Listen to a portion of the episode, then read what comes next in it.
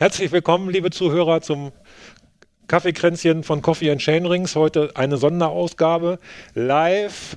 Zugeschaltet bei uns ist der Sam Weber, Teammanager vom German Technology Racing Team in Südafrika, direkt vom Cape Epic. Und darum soll es sich heute auch in der heutigen Ausgabe drehen. Bei uns außerdem noch der Reinhard. Hallo Reinhard. Hallo Thomas, hallo Leute, hallo Sam. Hallo Sam, herzlich willkommen. Wie ist es euch die ersten zwei Etappen und den Prolog ergangen als Team? Ja, servus ihr, ihr zwei aus Südafrika. Ähm, wir sind sehr gut äh, angekommen und genau, wenn du schon jetzt einsteigst mit den zwei Etappen, also jeder hat es ja auch ein bisschen mitbekommen, dass bei uns teamintern sage ich mal, noch eine kleine Änderung gab. Ähm, leider haben die beiden Neef-Brüder ähm, sich Corona eingefangen, nachdem sie in Südafrika gelandet sind. Und ähm, wir haben dann quasi einen Tag, bevor wir uns registriert haben beim Cap Epic, entschieden, dass wir die Teams tauschen, weil einfach das gesundheitliche Risiko ähm, sehr hoch ist, dass man eine Herzmuskelentzündung ja, sich einfährt oder sich einfängt dann, wenn man einfach zu früh wieder anfängt, äh, Leistungssport zu betreiben oder dann halt ans, ans Gas zu gehen beim Mountainbiken, gerade auch im Rennen. Und ähm, sie durften dann auch nur quasi fahren, also nach den Medizinchecks, die wir quasi mit dem Cap Epic äh, gemacht haben. Also die haben uns da richtig gut geholfen, dass äh, wir da auch professionelle Beratung bekommen und äh, ja, äh, Ärzte. Und genau, die haben dann zusammen mit den Jungs auch entschieden, dass einfach die ersten zwei, drei Tage einfach Grundlage fahren quasi und ähm, dann schauen, wie es geht. Und genau, das ist jetzt eigentlich so der Stand, wie es aktuell ist. Da war, da war die Enttäuschung groß, oder? Ja, natürlich. Also das war halt, äh, sage ich mal, ein halbes Jahr, Jahr Planung, so wie ich es ja letztes Mal auch gesagt habe, jetzt auch die letzten Monate mhm. sehr, sehr, sehr intensiv. War es halt einfach dann äh, schade, dass es halt nicht so geklappt hat, sage ich mal, jetzt, wie wir uns das jetzt vorgestellt haben. Aber ja, also ich sage immer, wenn sich die eine Türe schließt, dann schließt, äh, öffnet sich halt eine andere. Und ähm, ja, also wie gesagt, für ein Tim ist es jetzt auch eine Chance, mit dem Sven zu fahren. Und ich glaube, die managen das jetzt mittlerweile auch ganz gut zusammen. Und wie gesagt, bei denen ist ja auch so, also alle vier kennen sich schon seit zehn Jahren. Also die äh, Tim und die zwei Brüder äh, Louis und Noah sind ja schon seit jeher im Team. Und äh, auch der Sven ist jetzt feiert dieses Jahr sein zehnjähriges Jubiläum quasi bei uns im Team. Von dem her, die kennen sich äh, in- und auswendig. Da ist das natürlich jetzt nicht so schwer, irgendwie einen Fahrer zu wechseln, weil ja, also da kann man quasi auf, ja, aufeinander vertrauen und auch einfach sehen, wenn es jemand nicht so gut geht, mal im Rennen oder so, dann sieht man das so oft. Ja. Aber klar, die, die Enttäuschung war sehr hoch natürlich schon, dass es nicht so gerade auch für die Sponsoren und so und nach dem ganzen Aufwand, was wir jetzt betrieben haben, dass es halt nicht so klappt, wie wir es geplant hatten. Aber die Teams die liegen ja gar nicht so schlecht. Man konnte sehen, dass die beiden Neff-Brüder am ersten Tag so ein bisschen das Ganze ruhiger angehen lassen haben, wahrscheinlich beim Prolog, ne, mit Platz 105. Aber äh, euer Team 2, GTR 2, die sind mit 27 eingestiegen ins Gesamtklassement. Das ist doch eine ganz gute Ausgangsposition. Genau. Ja, nee, also wie gesagt, wir haben dann auch ganz klar gesagt, okay, Tim und Sven ähm, fahren auf jeden Fall auf äh, alles, was geht. Und ähm, beim Louis und Noah war es ganz klar, dass äh, also der, die Gesundheit steht ganz klar im Vordergrund. Und wenn es gar nicht gegangen wäre, dann wären sie auch ausgestiegen oder wie immer hätte man dann halt entschieden äh, in der Situation, wie es dann auch gewesen wäre. Aber ähm, man muss schon sagen, also gerade der Prolog ist extrem, weil die äh, Männer Elite, also die Pro-Teams, die starten äh, in der Mittagshitze. Also es hatte jetzt da am Sonntag um die 36 Grad, sage ich mal, und die Strecke war halt überhaupt nicht im Schatten. Also es war alles äh, da in dem Lawrenceford Wine Estate und äh, kein Schatten, also wenig Bäume und also da hat die Hitze voll hingebrannt natürlich und das war natürlich für den Körper dann schon auch eine, ja, sag ich mal, eine richtige Herausforderung. Und ähm, gerade Luis hat auch gesagt, sein Puls war halt mega hoch. Ähm, aber ja, wie gesagt, ähm, jetzt ging es auch von Tag zu Tag besser und ich glaube, wir waren echt auch zufrieden mit dem Einstieg und auch jetzt, wie die Tage verlaufen sind. Ähm, genau. Ja, ich habe die, ich hab die Ergebnisse hier äh, mir angeguckt. Die beiden Neff-Brüder, die haben sich gut stabilisiert, ne? mit 35 und 29, jetzt im Gesamtklassement auf 35. Und die anderen beiden sind im Gesamtklassement auf 23 äh, gefahren. Das sind äh, recht ansprechende Leistungen, gerade äh, vor dem Hintergrund auch, dass es ja gestern und vorgestern brutal heiß gewesen ist. Ne? Heute hat sich, glaube ich, so ein bisschen abgekühlt. Ja, genau. Heute war es ähm, dann auch über den Tag ein bisschen, sage ich mal, einfach kühler. Ähm, ist natürlich schon so, dass das Cape Epic ja, also der Prolog war jetzt die Ausnahme bei, bei den Stages jetzt äh, gestern und heute ist der Start ja schon bereits um, also schon um 7 Uhr morgens pro Teams. Äh, das heißt 4.30 Uhr aufstehen, ähm, dann essen, dann quasi alles einladen und für unsere Unterkunft dann äh, zum Start fahren. Und ähm, genau, morgens ist es natürlich mega angenehm, also hat so 12 bis 14 Grad ähm, und eigentlich perfekte Bedingungen zum Losfahren und dann wird es halt erst, sage ich mal, hinten raus gegen, je nachdem wie lang die Etappen sind, wird es dann halt richtig warm, also so ab 11 ist dann schon richtig heiß. Ähm, ja, aber wie gesagt, äh, passt. Äh, ich bin zufrieden. Die Jungs sind, glaube ich, auch zufrieden. Und ähm, wir hoffen, dass es so weitergehen kann, wie es jetzt die ersten zwei Tage oder drei Tage jetzt gelaufen ist. Auch gerade bei, Wie? weil du das, genau, weil du es angesprochen hast mit Louis und Noah, also muss man sonst sagen, heute, äh, ich bin ja, also ich äh, gehe mit meinem Kumpel, der als Betreuer dabei ist, ähm, immer zu den Waterpoints dann zwischen den Etappen, aber da kann ich vielleicht, wenn es euch interessiert, auch nachher nochmal was dazu erzählen. Und ähm, haben dann natürlich auch Flaschen für die Jungs und wir sind natürlich jetzt auch davon ausgegangen, also gestern war es auch so und auch so davon ausgegangen, dass natürlich der äh, Sven und der Tim zuerst kommen. Aber jetzt ging es heute im Tim nicht so gut heute Morgen, die ersten drei Stunden. Und die Neve-Brüder haben sich irgendwie dann doch ganz gut gefühlt. Auch der Louis hat gemeint, also gerade äh, als er im Ziel war, dass ähm, der Puls auch gut war jetzt wieder. Und genau, da haben sie sich dann unterstützt und dann kamen die auf einmal zu viert und mir war natürlich total überfordert in der ganzen Situation. Äh, war ganz witzig. Ja. Also mich würde das, gut, dass du es ansprichst, sowieso interessieren bei der Hitze, wie er das macht mit dem Getränken und Getränkeversorgung. Äh, kannst du vielleicht ein bisschen was zu erzählen? Ja, also das ist so, dass man sich da bei dem Cape Epic bei der Anmeldung dann auch ähm, quasi so einen Nutrition Service äh, hinzubuchen kann. Der kostet dann halt auch äh, extra, aber das lohnt sich schon. Das ist dann quasi so, dass ähm, man immer einen Tag davor gibt man seine Flaschen für eine Feedzone dem Veranstalter und der Veranstalter fährt die dann zu den Feedzones. Zum Beispiel jetzt gerade an Stage One, also gestern war das so, dass die zweite Etappe eigentlich mit dem Auto gar nicht ähm, anfahrbar war. Also ich weiß nicht, wie die das gemacht haben, vielleicht mit dem Quad oder so, keine Ahnung. Äh, auf jeden Fall haben die halt die Flaschen dann für uns dahin gebracht. Und auf den Etappen jetzt waren es immer äh, quasi insgesamt drei äh, Waterpoints und wir sind dann quasi immer an den ersten und dritten gegangen und ähm, alle Flaschen vom Veranstalter quasi, wo wir vorher abgegeben haben durch, die, durch den Support von der Race Nutrition, gehen wir an den zweiten. Und dann spart es natürlich auch uns ein bisschen Zeit und haben nicht so einen Stress jetzt äh, quasi von Waterpoint zu Waterpoint zu, zu hüpfen. Und genau, das, das ist das eine.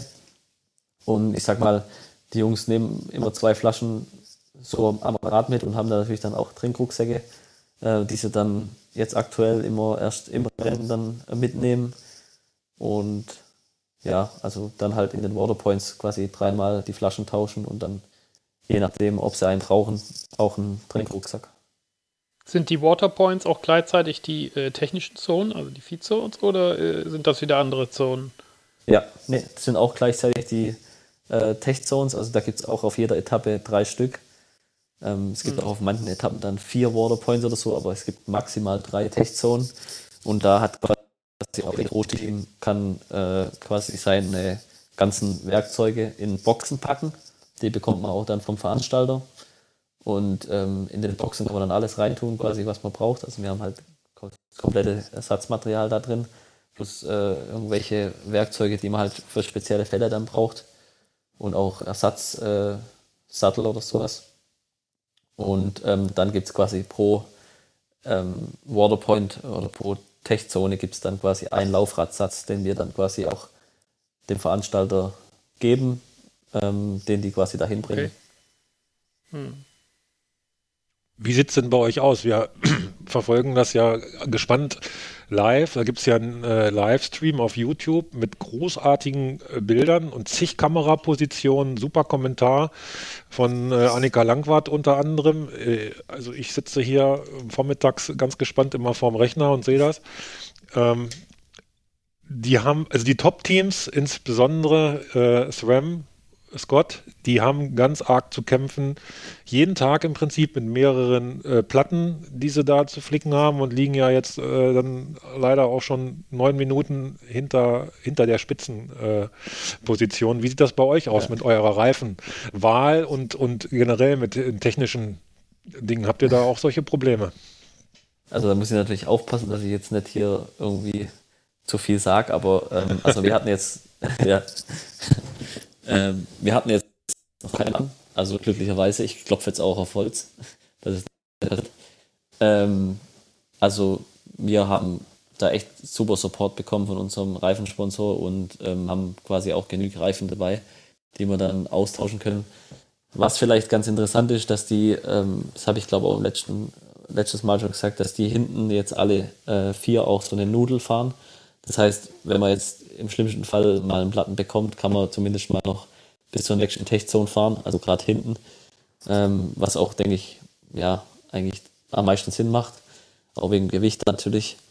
Ähm, aber vorne ähm, ganz normal tubeless und ähm, wir sind echt sehr froh, dass bei uns jetzt noch nichts war. Ähm, vielleicht liegt es auch an, an, der Fahrtechnik von den Jungs. Wobei ich sag mal jetzt, der Nina Schotter natürlich auch sehr, sehr gut Radfahren kann. Das wissen wir ja alle, oder? Ja. Ich glaube schon, ja. ja. Nee. Manchmal ist, denke ich, auch dann einfach Glückssache, je nachdem, oder halt Pech einfach, was man dann auch für Steine erwischt. Da kann es natürlich jeden treffen. Ähm, von dem her muss man sagen, dass das, glaube ich, dann schon auch, äh, viel, also dass da auch viel Glück dabei ist.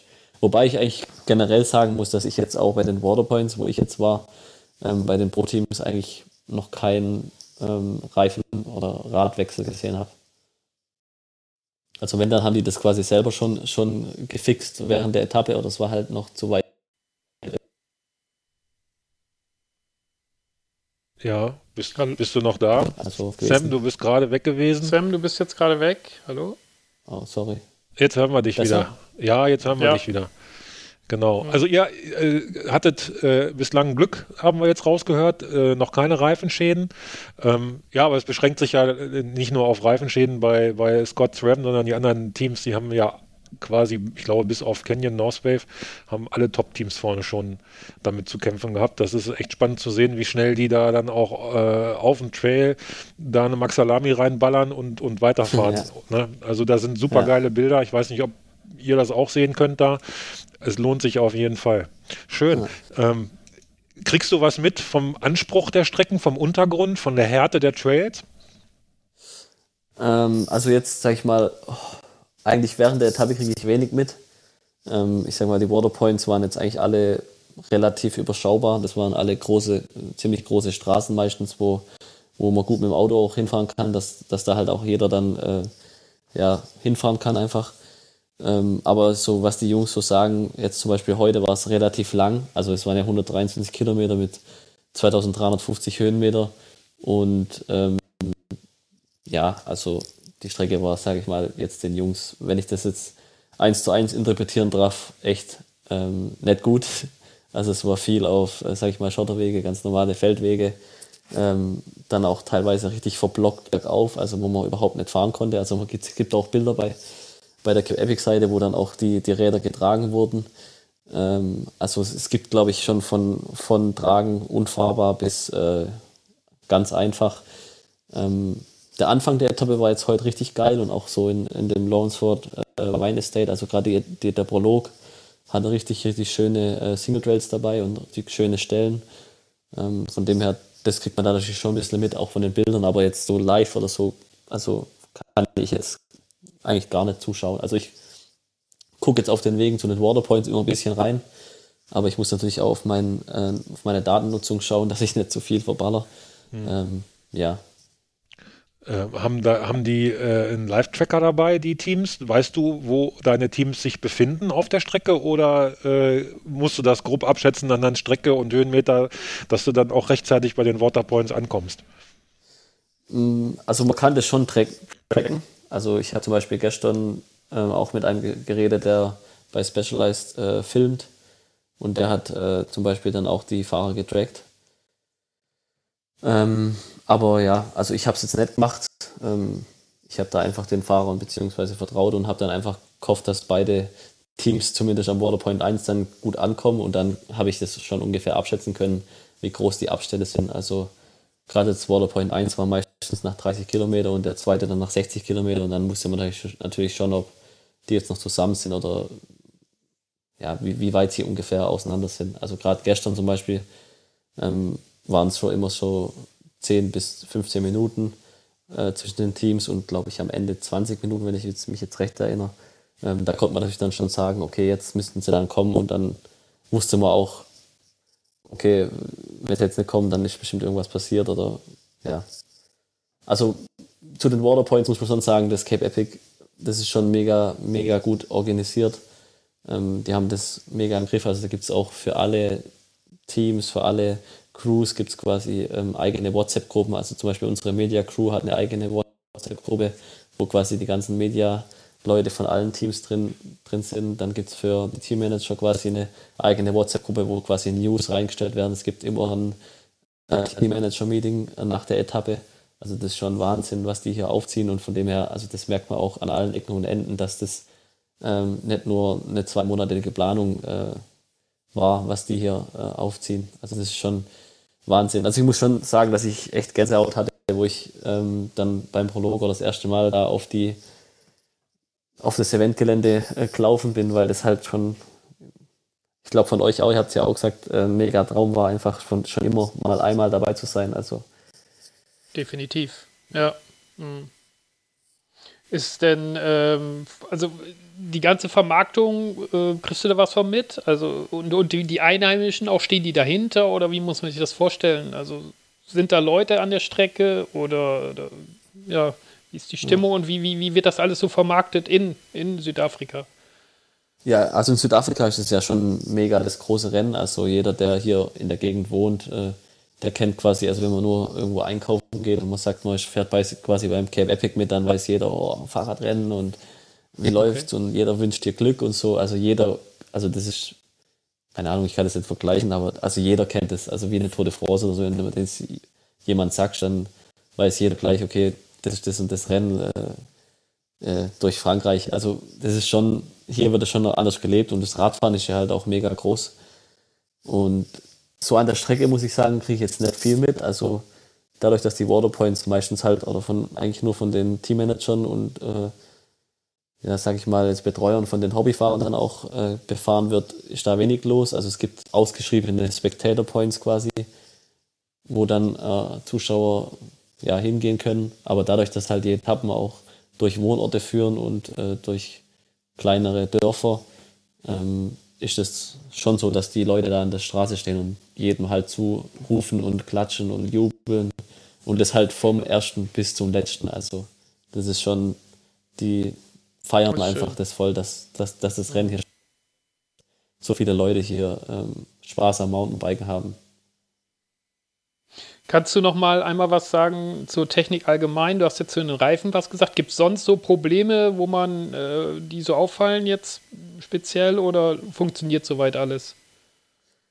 Ähm, also in unserem Fall muss man wirklich sagen, dass eigentlich bis jetzt alles funktioniert. Also ähm, ich wüsste jetzt nicht, was, was, was nicht funktioniert hat. Es gibt jetzt so, wenn ich jetzt nicht nur technisch jetzt mal sehe, sondern so organisatorisch, wenn man das erste Mal dabei ist, glaube ich, machen wir noch viele Fehler. Also wir haben schon jeden Tag noch Verbesserungspotenzial gesehen, was wir jetzt noch besser machen könnten. Also mal als Beispiel, das ist eigentlich richtig, richtig blöd, aber wir haben am ersten Tag, wo wir die Räder in die Autos eingeladen haben, dann sind wir hingefahren zur Etappe und haben vergessen, den äh, Imbusschlüssel mitzunehmen, um die Laufräder dann wieder reinzubauen. Also total, ja, bescheuert, aber ähm, mhm. dann, das passiert halt mal einmal und dann weiß man sofort, okay, das, daran muss man halt denken und dann haben wir einen Rucksack gerichtet und haben da alles reintan. Ja, genau. Also das klappt eigentlich richtig gut und auch jetzt sage ich mal bei den Waterpoints ist es schon so, dass die Jungs dann in die Techboxen äh, zugreifen können quasi und da ist alles drin, was, was man quasi, was kaputt gehen könnte. Also ja. Was haben denn die äh, Teams an Reservematerialien in den Trikottaschen und in, in ihren Rucksäcken so dabei? Außer, ich sag mal, ein Schlauch und, ein, und, und eine Maxalami oder irgend so Plug oder sowas. Gibt es da noch irgendwas genau. Geheimnisvolles?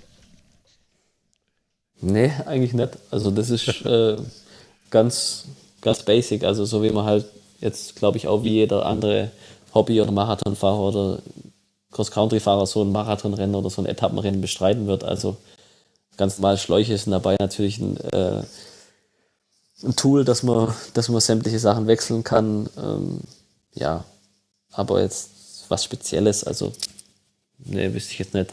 Also was Spezielles, was, sage ich mal, jetzt ihr oder auch die Zuhörer noch nicht kennen, wüsste ich jetzt nicht, dass da was erwähnenswert wäre.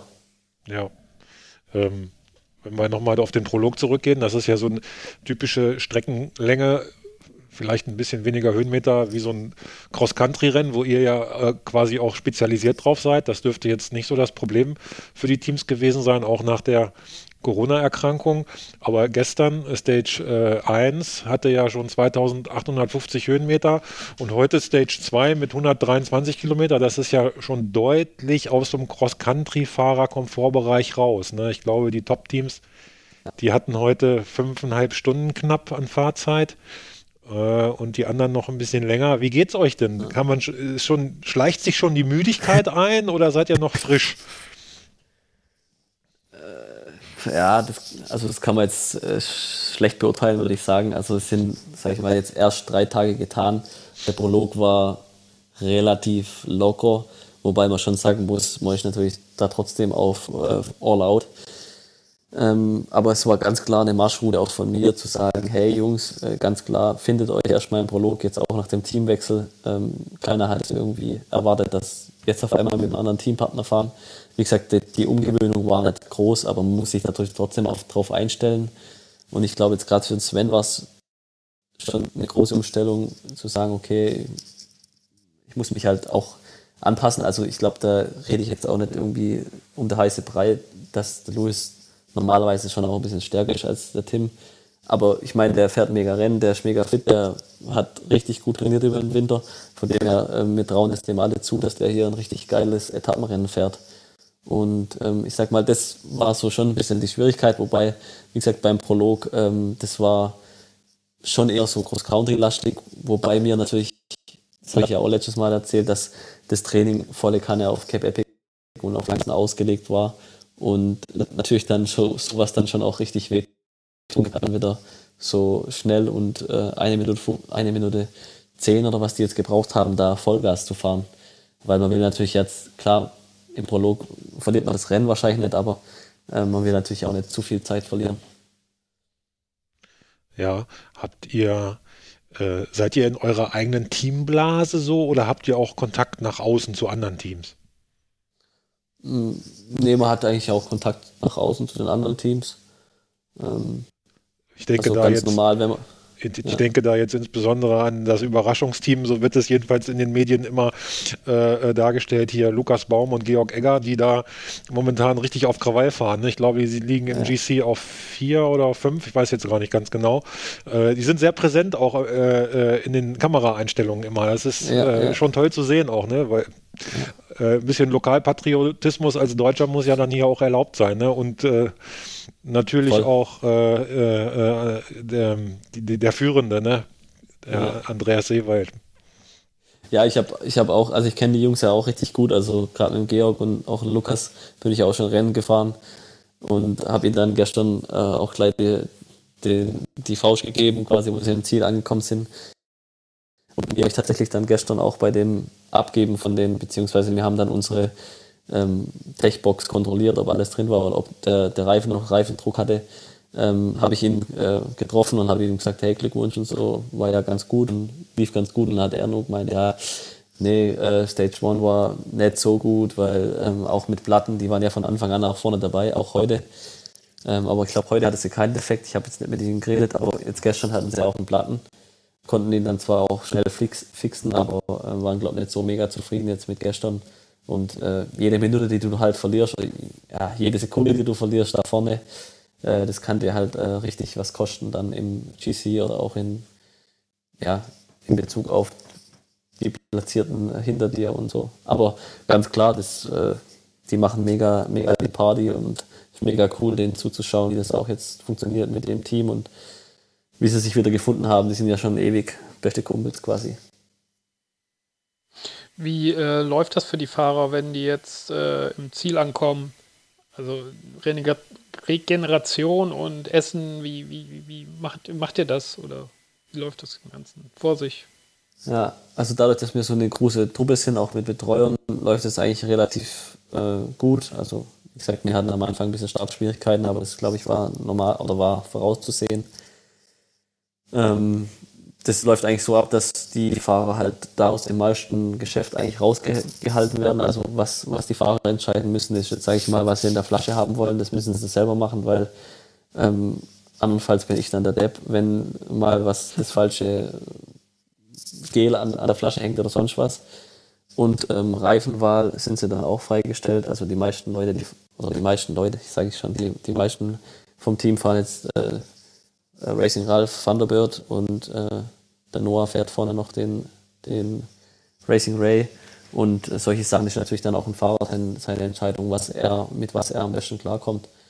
Aber ansonsten ähm, versuchen wir die da großmöglichen rauszuhalten und wenn die ins Ziel kommen, dann stehen wir bereit quasi mit ähm, kleinem Handtuch, mit, wo dann gekühlt ist, gerade bei den Temperaturen dann um, heute waren sie um halb eins im Ziel, also südafrikanische Zeit.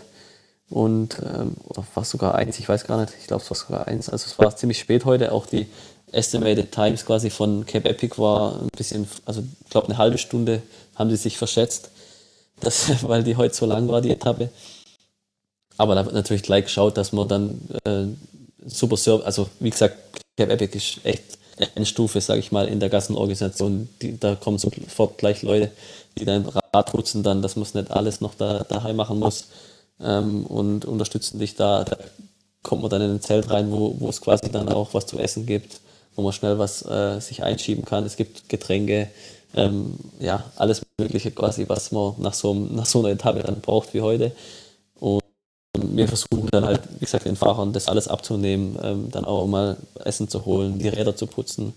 Ähm, Rucksäcke, also mit Rucksäcke haben wir quasi auch äh, vorbereitet, dann mit äh, Recovery Shakes dann schon beim, beim Ziel, ähm, dass man das quasi alles wieder dann quasi schon, wenn sie ins Ziel fahren, für den nächsten Tag einfach vorbereitet oder an den nächsten Tag denkt mit den Fahrern zusammen. Und ähm, ja, das sind eigentlich so die Dinge, die, auf die wir dann achten. Und wenn wir dann daheim sind, äh, kommt ein Physio, ähm, der dann die, die Fahrer dann äh, durchknetet.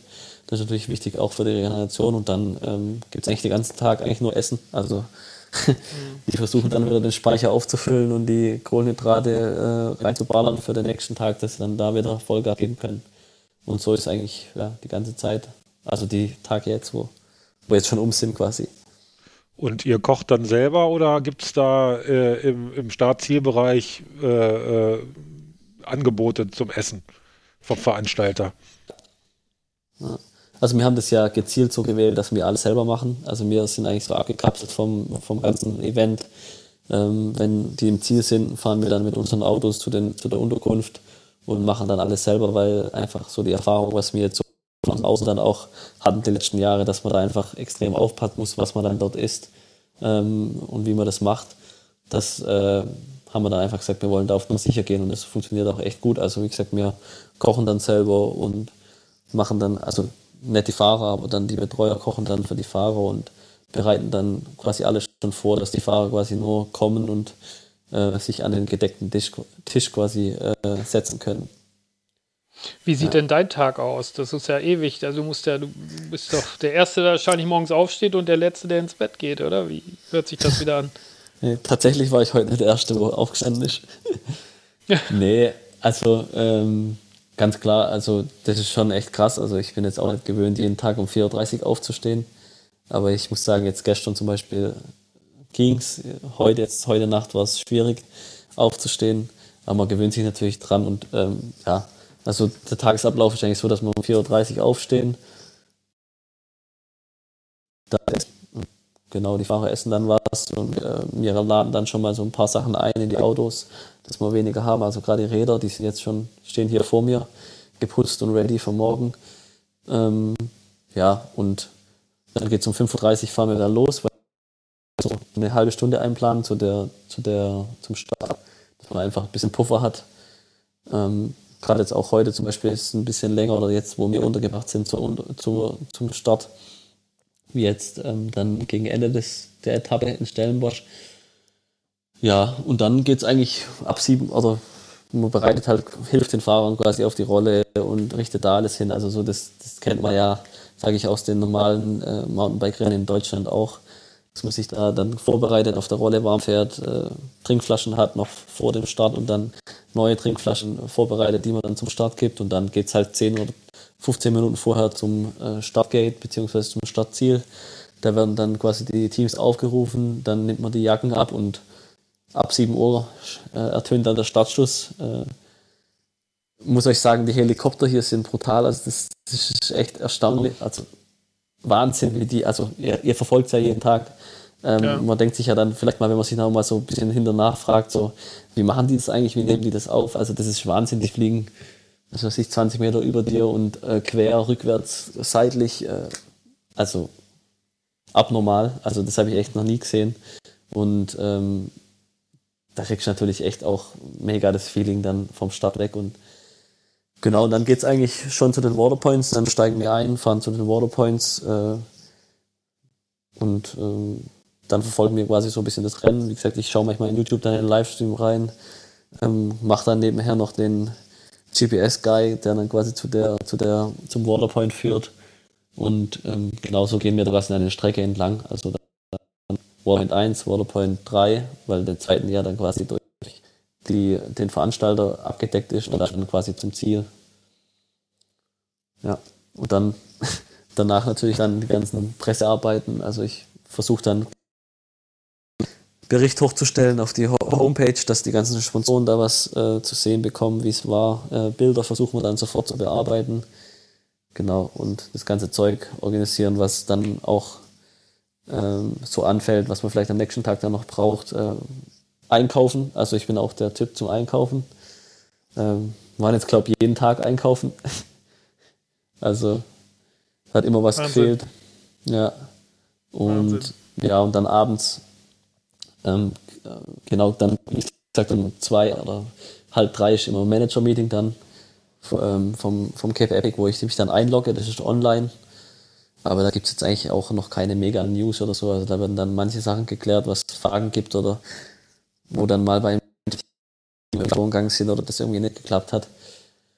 Und um sieben machen wir dann immer abends noch eine äh, Besprechung, äh, wo wir gerade äh, jetzt bei den ersten Tagen halt ein bisschen was zu sprechen hatten, was wir besser machen mussten, jetzt aber schon heute eigentlich relativ, sag ich mal, schnell fertig waren, weil einfach dann auch viel geklappt hat und die Fahrer waren zufrieden und das ist ja auch das Wichtigste, dass dass die zufrieden sind und gut performen können.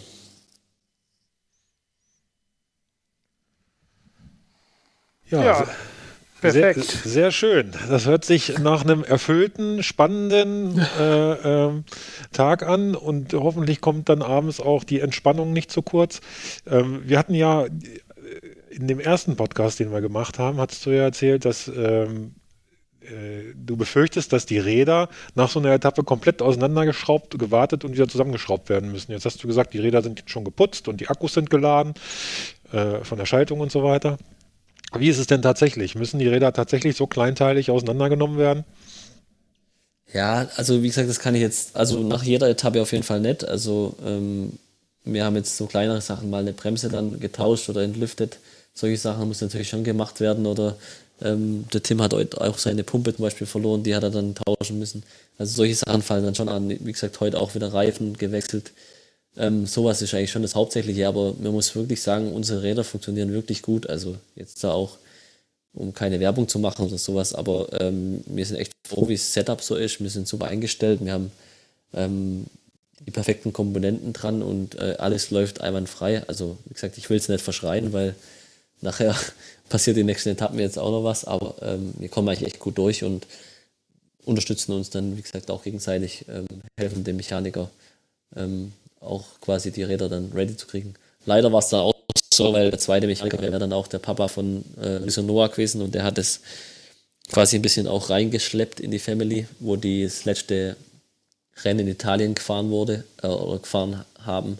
Die Woche oder zwei, drei Tage bevor die nach Südafrika geflogen haben, ist er dann positiv getestet worden und ähm, wollte dann eigentlich auch mitfliegen und war dann aber wieder positiv und ist jetzt leider nicht dabei.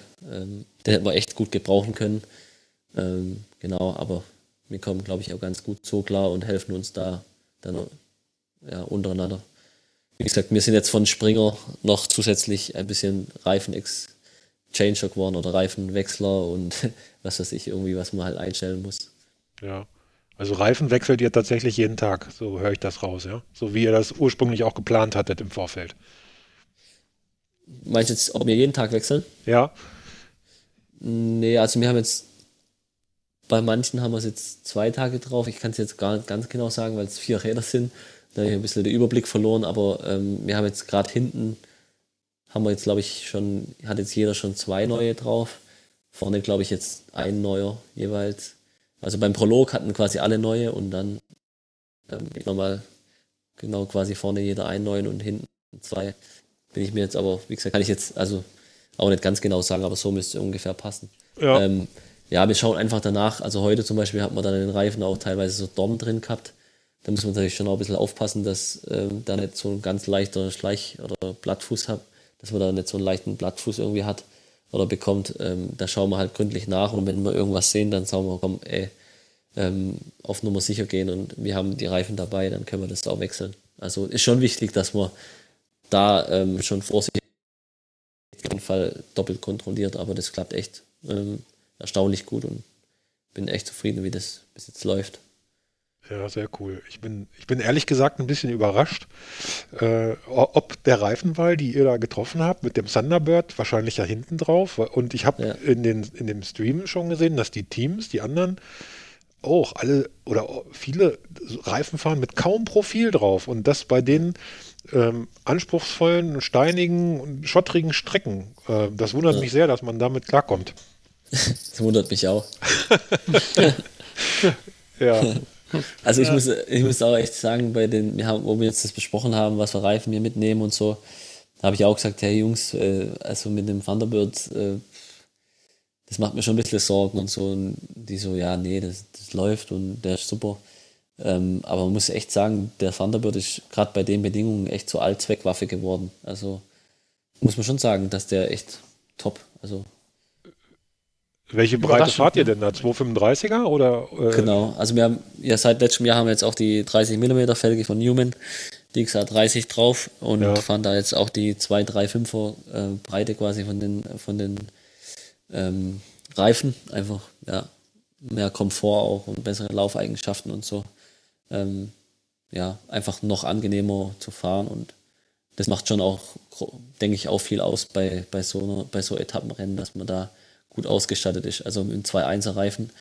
Äh, ich witzel da immer mit dem Tim drüber, weil ähm, ich immer sage, wenn es so leicht regnet oder so, da muss man einen 2-1er aufziehen und so. ist immer ganz witzig. Aber das fährt eigentlich keiner mehr bei uns, muss ich sagen. Nee, die Zeit weißt du die Reifendrücke? Nein, wir sind auch alle auf breiten Reifen unterwegs und ja. äh, ich weiß nicht, hast du den Reifendruck ungefähr? Ich meine, natürlich fährt jeder einen unterschiedlichen, aber ungefähr gibt es da so eine Richtung. Weißt du das so? Oder? Ja, also es geht, hängt ja schon arg vom Gewicht auch ab, aber ja. ähm, also gerade Sven zum Beispiel fährt 1,5, Louis 1,4, äh, Tim 1 Bar. Ein Bar? Ja, wie, wie leicht ist ja, der? Ja, der ist sauleicht, der ist auch klein. Ja. Ähm, ich glaube, also ich weiß, da habe ich jetzt nicht aktuell gefragt, ja. aber der wiegt so um die 60 Kilo.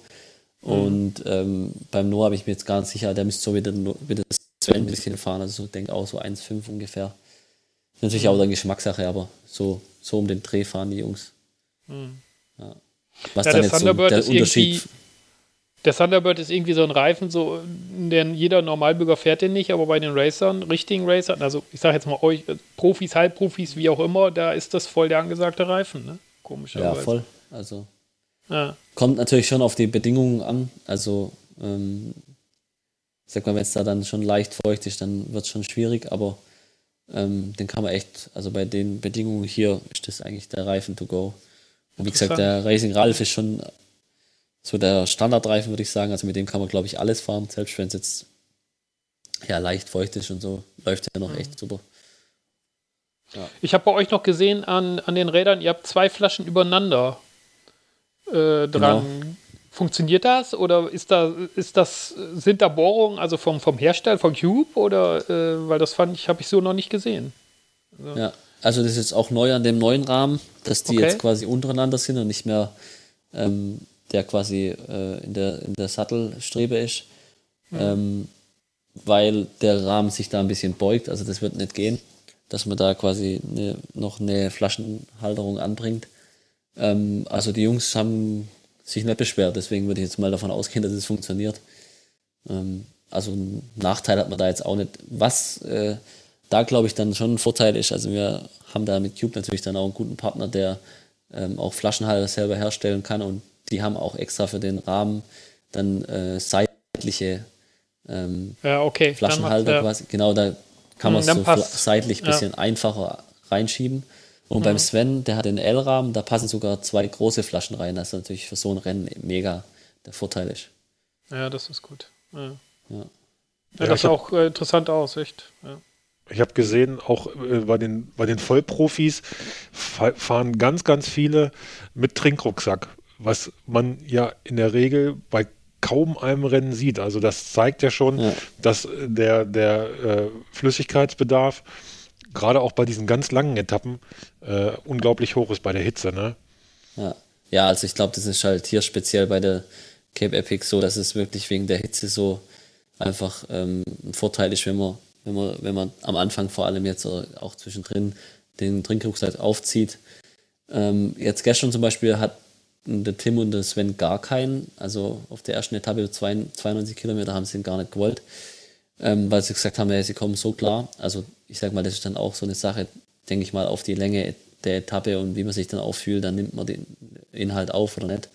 Aber ähm, ganz großer Vorteil, was die Jungs dann halt auch sagen, gerade bei dem Terrain hier, ist halt schon, ähm, jetzt nimm mal eine Flasche ab, wenn irgendwie unter dir, keine Ahnung, so ein halber Rockgarten ist oder sowas und ja, du aber gerade mega Durst hast oder jetzt irgendwie was brauchst, äh, dann wird es halt schon schwer und dann kann ich halt einfach mal kurz den Schlauch in den Mund stecken, äh, selbst in der Abfahrt oder sowas dann was trinken. Und das ist natürlich dann schon ein immenser Vorteil, was man dann hat, ähm, auch für die Regeneration dann von Körper und alles, ähm, um dann so einen Trinkrucksack äh, zu fahren. Also es hat schon Vorteile.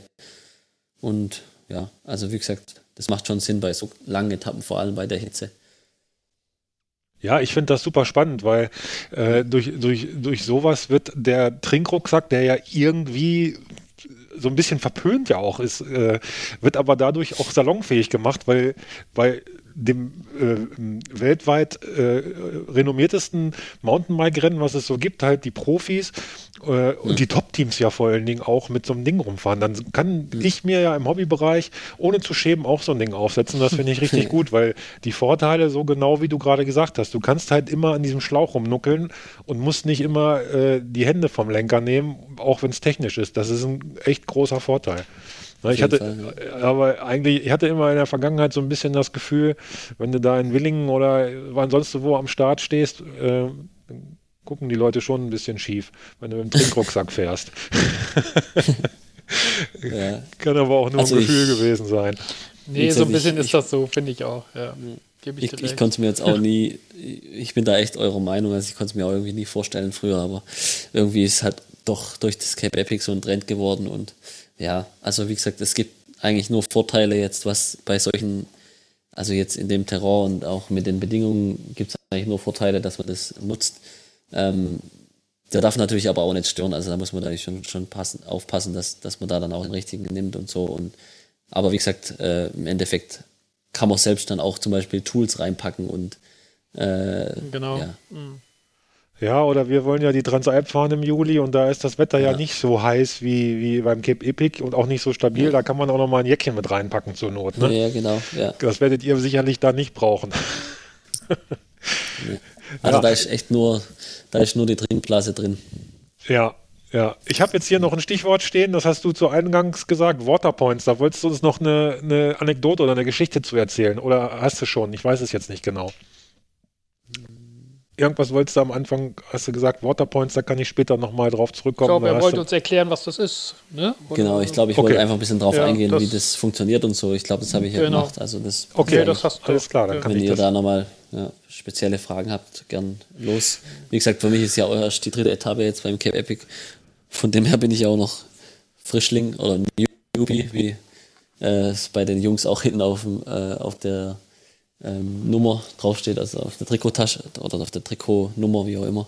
Ach, da steht drauf, ähm, da ist erkennbar, dass ihr Rookies seid, genau. oder was? Ja, das ist ja, ja geil. Es, es ja. Gibt doch, es gibt doch vier Personen, die bei jeder Cape Epic dabei sind, habe ich jetzt gelesen. Also ich glaube eine Frau sogar, also die alle gestartet ja. sind bisher.